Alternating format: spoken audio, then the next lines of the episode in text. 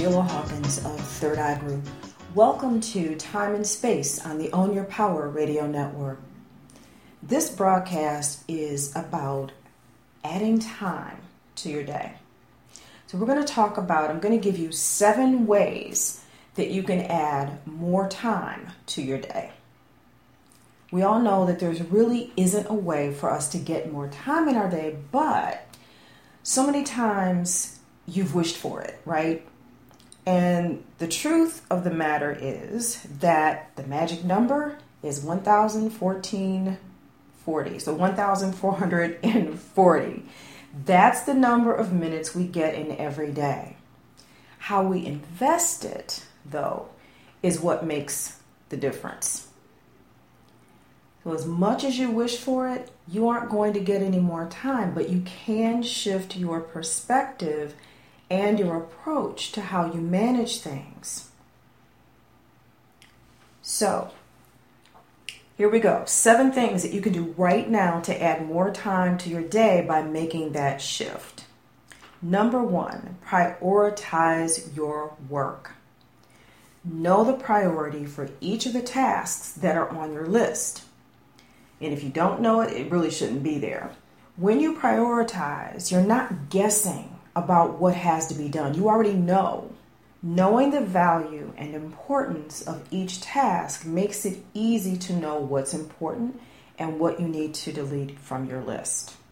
Number two, handle things once. That means paperwork, email, and voicemail messages. When you're in the midst of paperwork, the email, the voicemails, take instant action determine what to do with the paperwork. So decide whether to read it, reply to it, place it in your to do file or your inbox, delete it, file it, or trash it. Treat email and voicemail the same exact way. Make a decision in that moment.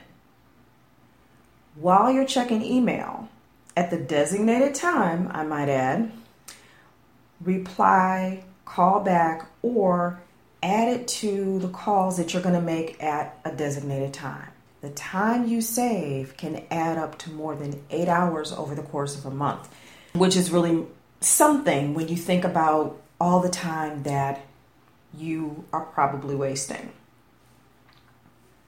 Next up, turn off the technology during your prime time. So prime time, if you know, if you've been listening for a while, you know what I what I call prime time, and that's the time of day when you're at your best, both mentally and physically. So that's the period of time you want to use to tackle your top priorities because that's when you're at your best. You don't want to be in email, you don't want to be making phone calls. You want to be tackling those top priority tasks during that time. So, while you're in your prime time, turn off the tech. Put the phone on silent, turn it off, whatever works for you. Close your email. You want to check email at designated time. So if you're not if it's not the designated time to check it, it should be closed. Okay, next, get it in writing. Writing things down makes a big difference when it comes to getting things done and the amount of time they take. If you're forever thinking about things that you have to do, your productivity is suffering and greatly. I tell clients all the time that if it's that it's not real until you write it down. It clears your mind. You can get the things out of your head, which I consider to be the most dangerous place in the world, and into focus, into something in front of you, whether it's paper or something electronic. So get it out of your head and write it down. Get it in writing. Number five, curb the time wasters. Now, there are things that seriously suck the time away from what's important email, the internet, social media, and sometimes the phone will have you wanting time. Because it's those things are wasting your time. You know, those are the things that really suck your time away. So be conscious of the amount of time that you spend on each of those things. If you need to, use a timer while you're engaging in those activities, especially when it comes to social media. We all know you go to make that post for the morning or you go to a particular group because you're looking for some feedback on a question you asked or whatever the case may be. And before you know it, an hour or two has gone by and you don't know what happened. So set a timer while you're engaging in the things that really drain your time, like email and social media. Doing so will really give you about an hour of your time back. That's precious. Number six, be decisive.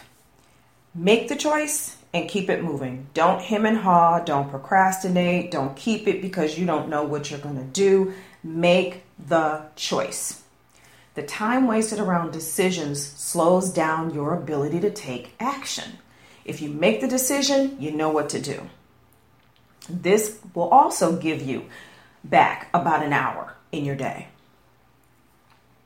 And last but certainly not least, delegate. And I know it can be hard to do. Been there, done that, but it's necessary. Make a list of the things that need to be done that don't require your specific expertise. Then find someone you trust, like a virtual assistant, to handle those things so that you can focus on the things that generate revenue. That will give you back a tremendous amount of time as well as allow you to increase your bottom line. That's it for this episode of Time and Space. If you're interested in learning more about a personal approach, my approach to productivity, I invite you to check out thirdeyegroup.net and click on the Work with Me link to discover the opportunities that are available to you. You can also grab a copy of my book, Wielding Time.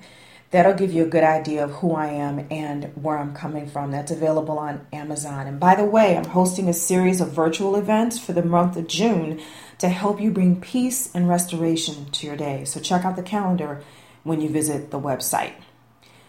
And we don't want you to go away. We want you to stay here and check out all the great shows and music on Own Your Power Radio.